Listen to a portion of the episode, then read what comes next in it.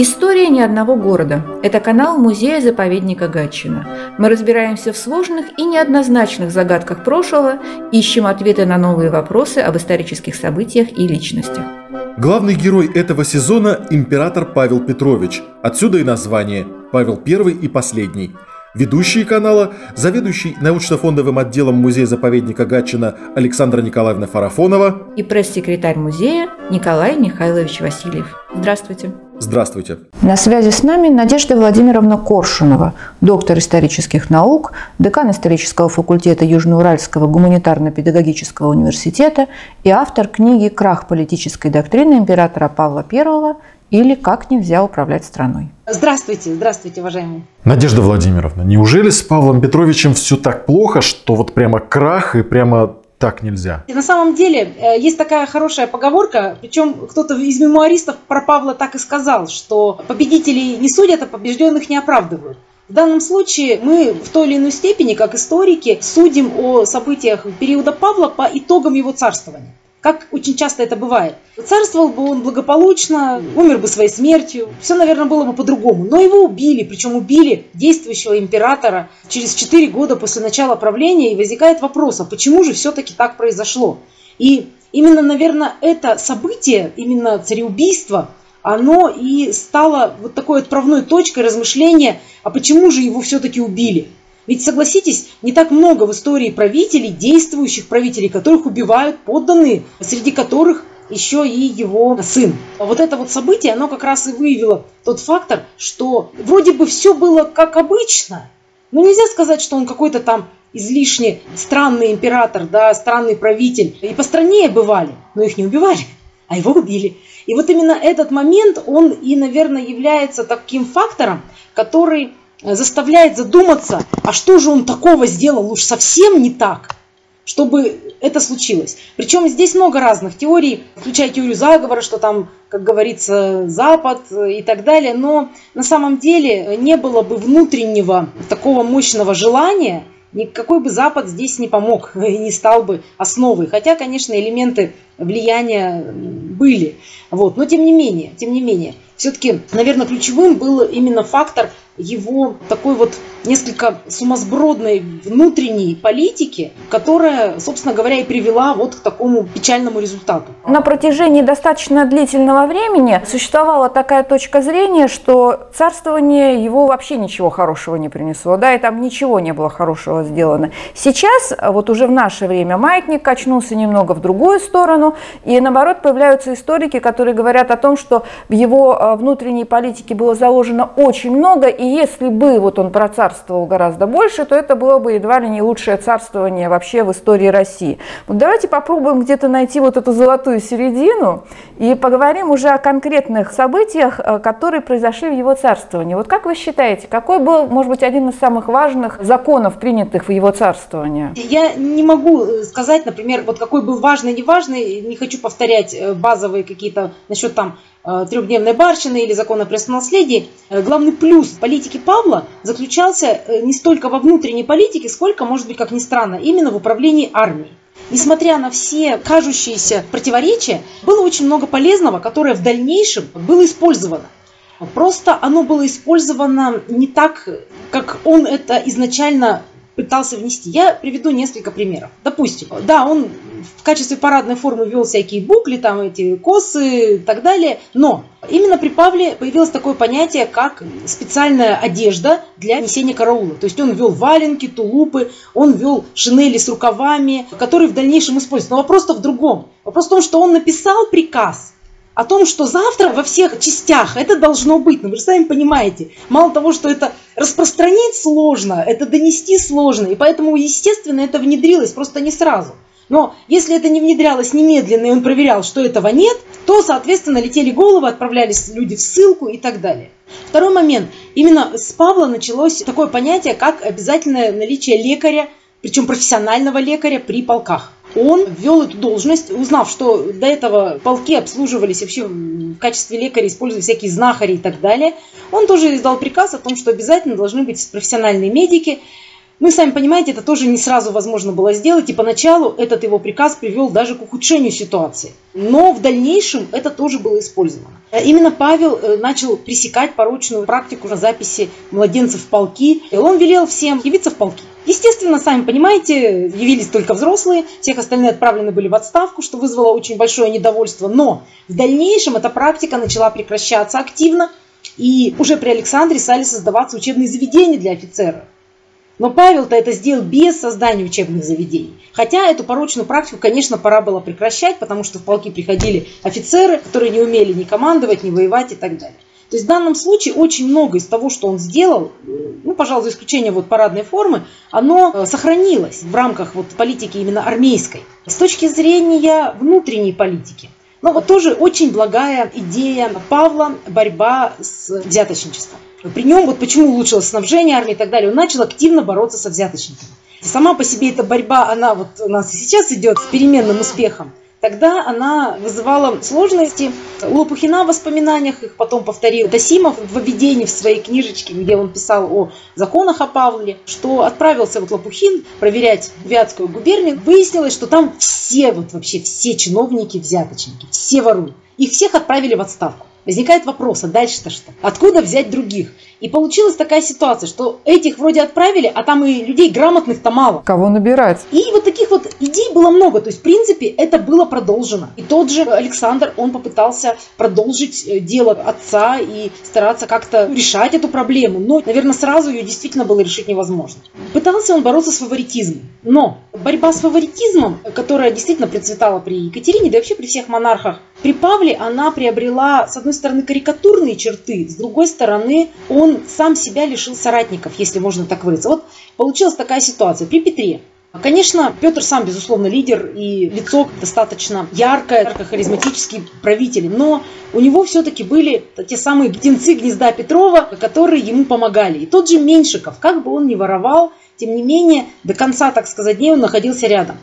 Аркчеев, действительно без лести преданный Павлу человек отправляется им дважды в отставку, причем один раз, ну, вроде бы совершенно справедливо. То есть он отправляется в отставку, когда его брат совершил небольшое нарушение, э, он скрыл, чтобы брата не подставлять. Павел об этом узнает и отправляет их обоих в отставку. С одной стороны, вроде все честно, все порядочно, но с другой, ну, был бы Аракчеев рядом с Павлом, не факт еще, чтобы удался бы заговор. И те люди, которые находились рядом с ним, они понимали, что любой, даже маломальский, казалось бы, проступок, он может привести вот к таким последствиям. Кстати, вот вы упомянули про императора Петра I, ведь Павел на него ориентировался, и он хотел быть на него похожим и в какой-то степени, может быть, следовал за ним. Почему то, что получилось в свое время у Петра I, не получилось у Павла? Хочу процитировать Крамзина, который говорил, что правитель деспотичный может править после правителя столь же деспотичного или слабого, но править после просвещенного правителя ему сложно.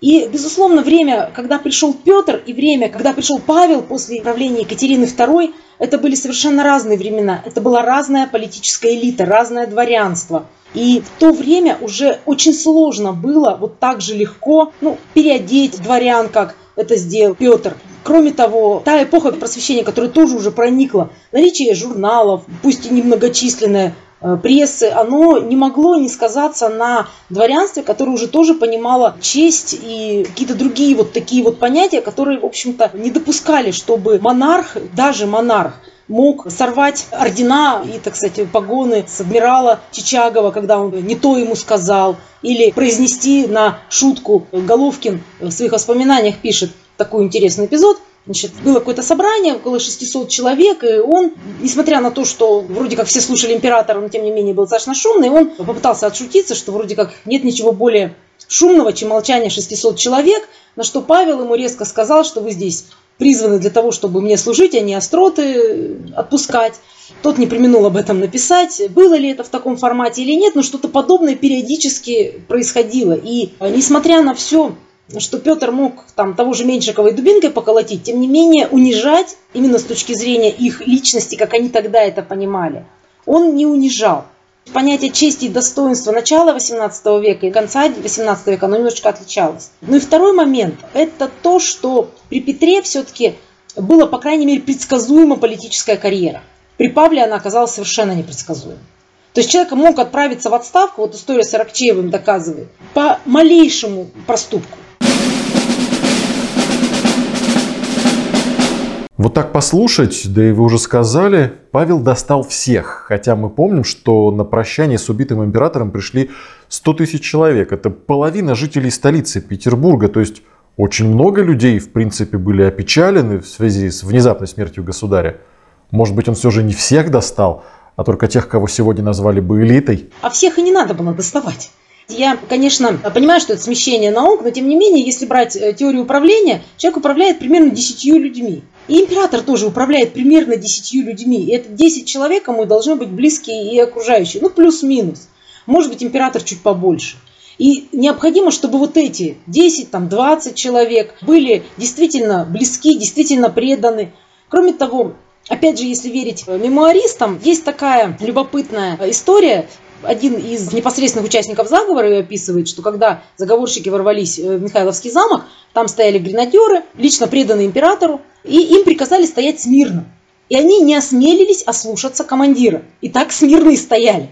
То есть в данном случае Павел пал как бы жертвой в некотором плане своего вот этого излишнего четкого подчинения дисциплине, когда даже, казалось бы, преданные ему люди не осмелили ослушаться командира, Понятно, что это были простые солдаты, которые, может быть, до конца не понимали всей ситуации, которая происходит. Но, тем не менее, им приказали стоять, они стали стоять. Все. Ну, есть тоже в воспоминаниях такое высказывание, когда Павла выставили, так сказать, на обозрение, подгримировав солдаты вот, полков столичных, посмотрели и сказали, э, крепко умер, откровенно плакали, глядя на него, говорили, что да, ну, кто не поп, тот и батька, но лучше прежнего ему и не быть.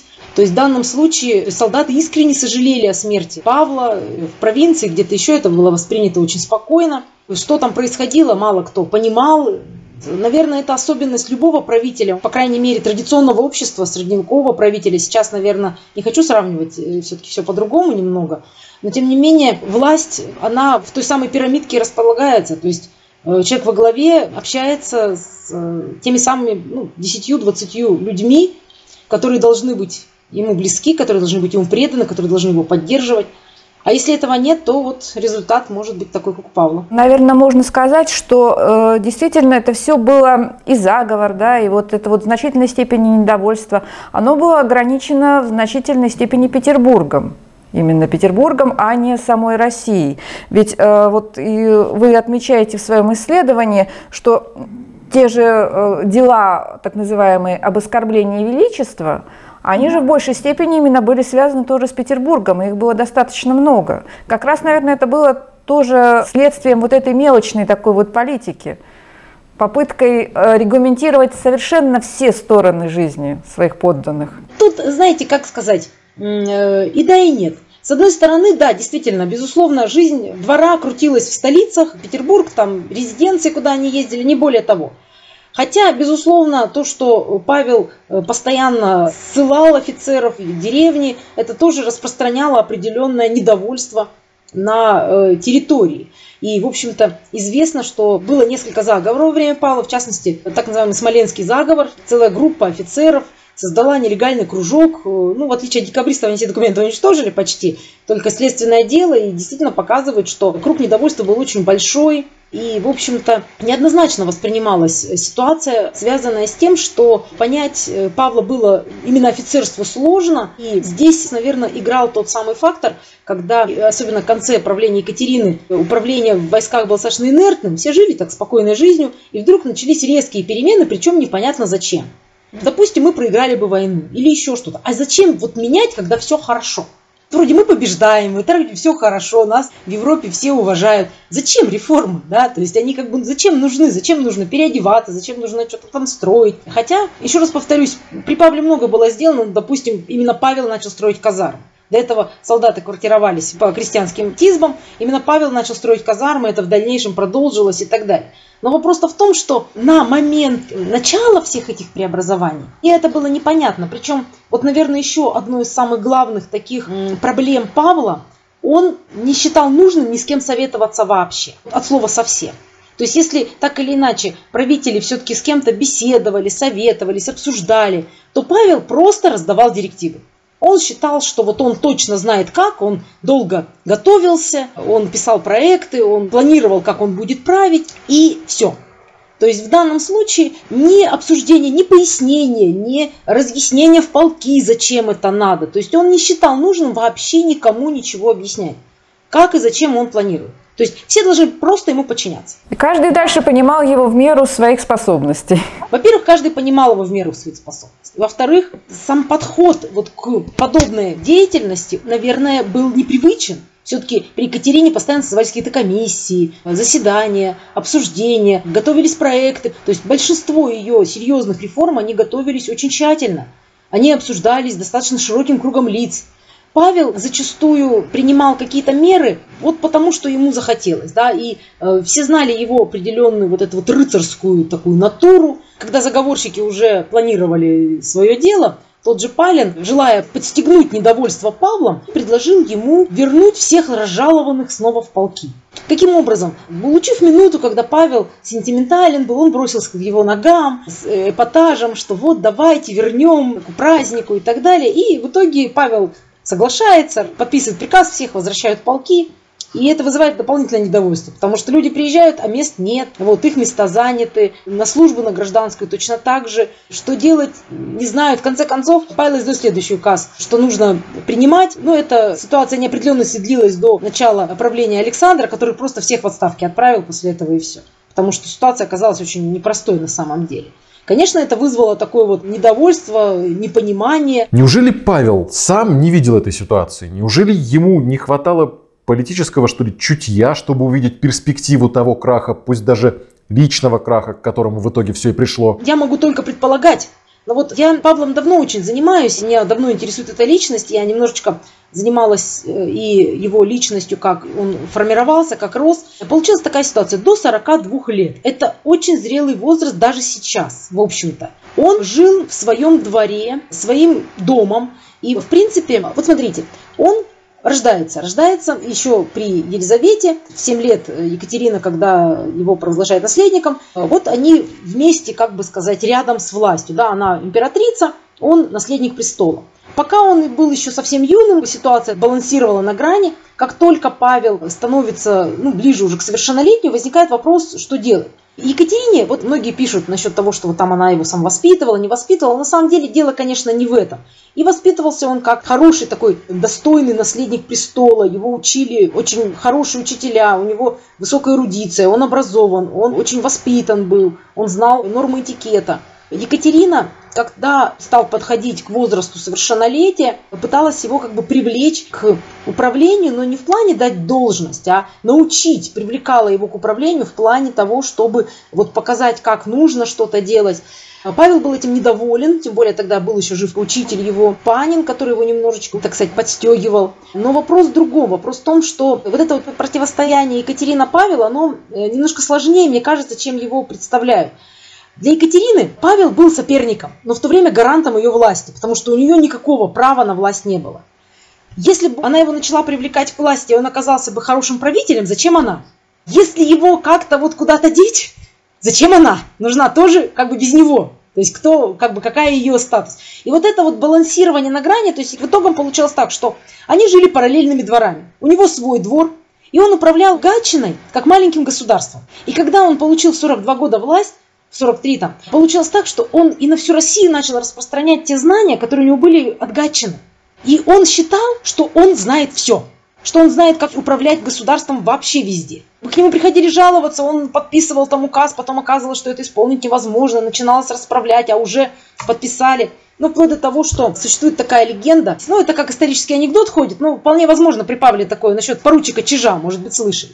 Переписчики делали какие-то записи по поводу офицеров, и там перенесли как-то не так. Вот поручик Чиж, он произвели в звании и так далее. Павел даже запомнил вот это имя. И когда стали выяснять, выяснилось, что это вот честь только имени человека. И Павлу доложили, что он умер в каком-то сражении, он сказал, ой, жалко, офицер был хороший и так далее. Вот такие вот вещи, Э, когда боялись ему сказать о каких-то оплошностях, о том, что, например, невозможно выполнить его указания, стали жаловаться на малоземелье государственных крестьян, он говорит, всем приписать землю, а нет земли, которую приписывать им дополнительно. Вот эти все моменты, они как раз и сложились вот в ту ситуацию, которая возникла. То есть он считал себя знатоком в абсолютно всех вещах.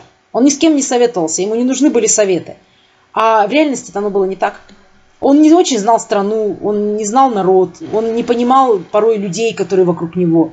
И благодаря этому его легко было обмануть, провести вокруг пальца, воспользоваться его слабостями там, ну и так далее. Ему, по сути, не хватило того, что было у его матушки, у его сына, дипломатичности и политической дальновидности. Безусловно. Плюс еще один, наверное, момент здесь немаловажный. Екатерина, она, не имея прав на престол, готовясь каким-то образом психологически к власти, так уж получилось, она, наоборот, старалась максимально узнать, максимально со всеми посоветоваться. Даже если она сама принимала решение, в любом случае опросить достаточно большой круг людей. По поводу почти всех, повторюсь, крупных преобразований созывались какие-то комиссии. С Александром ведь по сути то же самое. Он вступает на престол, вначале у него непременный совет, потом появляется уже государственный совет, негласный комитет, э, близкий круг его друзей, с которыми он советуется, и в дальнейшем они становятся все достаточно видными чиновниками, занимают министерские посты. Он прислушивается даже к тем, кого он считает так называемыми екатеринскими стариками. В этом смысле, кроме Аракчеева, которого, повторюсь, Павел дважды ссылал, кого можно назвать из ближайших сподвижников Павла? На вскидку никто не вспомнит ни одного человека. И у него их и не было. То есть это только ближайшие какие-то фавориты. Да, он с Куракиным дружил в детстве, но это не был государственный деятель, который мог бы что-то э, достичь. Надежда Владимировна, а вот то, что у него, получается, не было практически людей, на которых он мог опереться, которые бы впоследствии могли оставить о нем такие достаточно благоприятные воспоминания, их действительно ведь немного. Не повлияло ли это на как раз вот несколько извращенную память его царствования, потому что те же самые какие-то особенности ведь были и при царствовании Екатерины II, и в царствовании Александра I, но они не воспринимались потомками настолько э, резко. Э, в царствовании Павла же все его какие-то просчеты, э, они обязательно вспоминались, даже если они не были просчетами. Ведь известная ситуация, когда на документе он написал «быть посему», и на этом документе было три э, взаимоисключающих друг друга решения. И позднее это подавалось как вот образец, скажем так, безумия и непоследовательности Павла. Хотя это решение относилось к одной совершенно конкретной резолюции. То есть это, по сути, так было подано. Ведь это же тоже, наверное, очень сильно повлияло. Действительно, нет. Я, по-моему, даже упомянула эту фразочку, сказанную кем-то из авторов воспоминаний. Нет императора, оценки которого были более полярны и, наверное, более, я даже позволю себе это слово, оболганного императора. Это понятно почему. Вот представьте, политическая элита участвует в заговоре и цареубийстве. Что бы они там ни думали до этого, когда факт свершился, я думаю, что очень многие, ну как бы сказать, пытались оправдаться.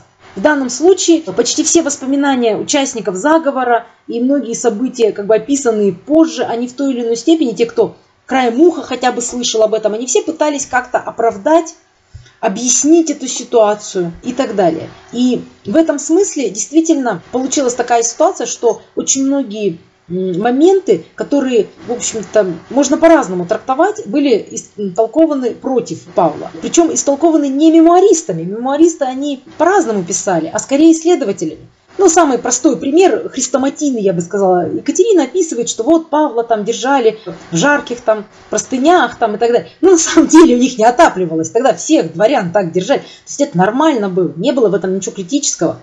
Ну и так далее. То есть, что вот он там был такой вот весь эмоциональный и тому подобное. Вот Саблуков, нет, не Саблуков, Порошин, Порошин, его учитель математики, он оставил воспоминания о его детстве.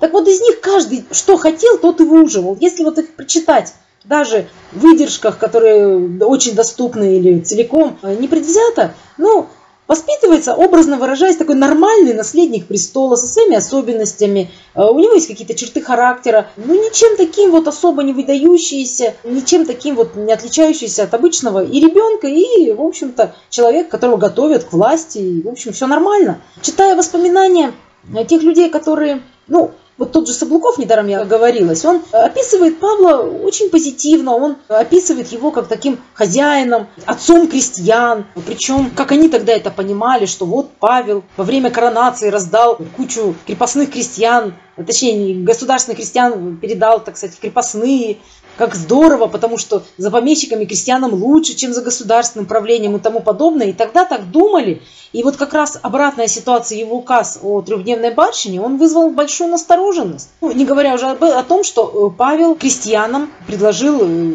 когда он вступал на престол, крестьяне присягали ему на верность. Этого не было никогда до него. И это тоже очень насторожило помещиков, причем по всей стране. Потому что это что, шаг к отмене крепостного права? Потом указ о трехдневной барщине, который толком никто не выполнял, но тем не менее это тоже попытка регламентировать те отношения, которые до этого не регламентировал никто никогда. И в некотором смысле, да, это вызвало негативную реакцию. То есть то, что мы с э, нашей позиции историки сказали, вот попытка смягчить крепостное право, тогда это вызвало очень негативную реакцию у большинства дворянства. Сейчас есть э, ряд историков, которые действительно считают этот указ чуть ли не предшественником действительно отмены крепостного права. Но это же было не так, ведь э, Павел был крепостником, он считал действительно, что крестьянам лучше за помещиком. Разрешите в продолжение. Трехдневная барщина, попытка дать землю крестьянам, пусть только государственным, улучшение условий жизни солдат, а ведь численность армии тогда была просто огромная. Не было ли это заигрыванием, как сейчас сказали бы, с широкими народными массами? Ну, чтобы опереться не на элиту, от которой ничего хорошего не ждал, а на другие социальные группы? Э, я думала об этом, и вообще на самом деле такой вопрос действительно на языке, да, вот действительно ли, может быть Павел такой, образно говоря, народный император, да, вот он пытался на народ опереться. На самом деле, я понимаю, что мое мнение тоже своего рода субъективно, но все-таки я считаю, что мы об этом говорим сейчас с высоты нашего времени. Павел в то время, он по-другому мыслил. У него, вот если брать его историческое мышление, исходя из тех данных, которые у меня есть, то, что я читала его материалы, которые он сам писал и так далее, он мыслил себя скорее стоящим настолько высоко над всеми, что для него, что дворянин, что крестьянин одинаково равны. То есть он не пытался опереться на крестьян с точки зрения некой социальной опоры он не понимал, наверное, что им вообще нужна какая-то социальная опора. Он считал, что он император, ему власть дана Богом, и никакой социальной опоры ему вообще не надо. И он проводил мероприятие именно так, как он считал нужным, не задумываясь, наверное, о вот этой вот социальной подоплеке этих моментов. Почему вот крестьянская политика столь противоречива? То есть, с одной стороны, он вроде бы дает крестьянам присягнуть, то есть он их признает как субъекты права, да, как личности, не объекты правовых отношений, да, как холопы, а субъект права, уж простите за этот юридический термин. С другой стороны, он раздает просто огромное количество крепостных крестьян во время коронации, гораздо больше, чем Екатерина. Раздачу крестьян прекратил именно Александр, то есть реальные дела. А он пытается вмешиваться в отношения крестьянин-помещик, установил там у себя ящик, чтобы ему жаловались. Когда посыпалось безумное количество жалоб, он тут же запрещает это, говоря о том, что нет, крестьяне-помещиков не могут жаловаться ну вот это, как называется, благими намерениями вымощена дорога в ад. То есть он пытается быть таким отцом для всех одинаково. То есть, условно говоря, не то, что у меня вот старший сын там дворянин, а младший сын а, крестьянин, у меня все дети, да, вот они. И они все для меня равны. Но так не бывает. Так не, не получается. А тем более в традиционном обществе, когда есть сословная иерархия, когда есть деление. И э, вот это вот его определенное рыцарство, которое выражалось в разных факторах, вплоть до того, что его в сумасшедшем обвиняли, что он монархов Европы на дуэль вызвал, Хотя это, конечно, не сумасшествие, это просто вот его вот такое представление о рыцарстве. Вот он рыцарь, он отец. И социальная опора ему просто не нужна. Зачем? Он же император. И, соответственно, как это можно подытожить? Победитель Павел или побежденный? В диалоге с вами мне пришла в голову такая мысль, он не победитель и не побежден, он дилетант. К сожалению, он оказался совершенно не готовым к управлению государством. Вот он управлял своим поместьем, но когда он оказался у власти в огромной империи, разношерстный, разнонациональный, разно-социально ориентированный. Он оказался совершенно не способен это делать, а советов ничьих он не слушал. Это признак дилетантизма, если можно такой. Любой профессионал, он знает пределы своего профессионализма и понимает, что если он чего-то не знает, он этому должен научиться. А Павел считал, что он знает абсолютно все. И, на мой взгляд, он поплатился именно за это. То есть его просто испугались. По большому счету, почему Александр согласился на участие в заговоре? Потому что упорно стали ходить разговоры, что он хочет его сослать, сделать своим наследником принца Евгения Вертюрбергского, и в это поверили, потому что он до этого совершал такие действия, которые позволили в это поверить. Хотя у него было три взрослых, и сын Михаил родился уже, когда он был императором. Ну, неважно, в любом случае, достаточно наследник.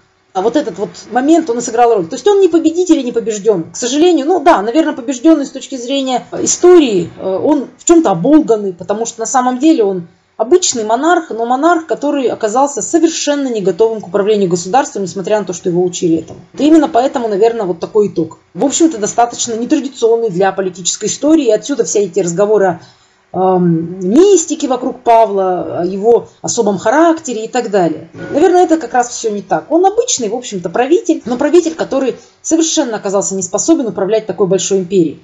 В некотором смысле последствия там, для того же Николая II, который тоже оказался не способен управлять империей в период кризиса, были более плачевны. Для Павла в этом смысле, ну, лично для него, может быть, они закончились трагично, но... А для страны в целом нет. Да.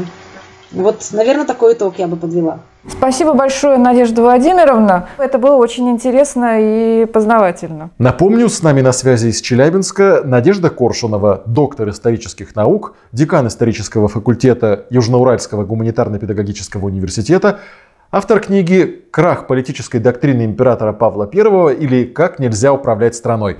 Надежда Владимировна, спасибо огромное за эту интереснейшую беседу. Рады видеть вас в Гатчине всегда. Я была там, но еще раз с удовольствием приеду. Спасибо, всего доброго, до свидания. История ни одного города – это канал музея-заповедника Гатчина. Разбираемся в сложных и неоднозначных загадках прошлого, ищем ответы на новые вопросы об исторических событиях и личностях. Главный герой этого сезона – император Павел Петрович. Отсюда и название «Павел I и последний». В нашей истории много нового. Подписывайтесь.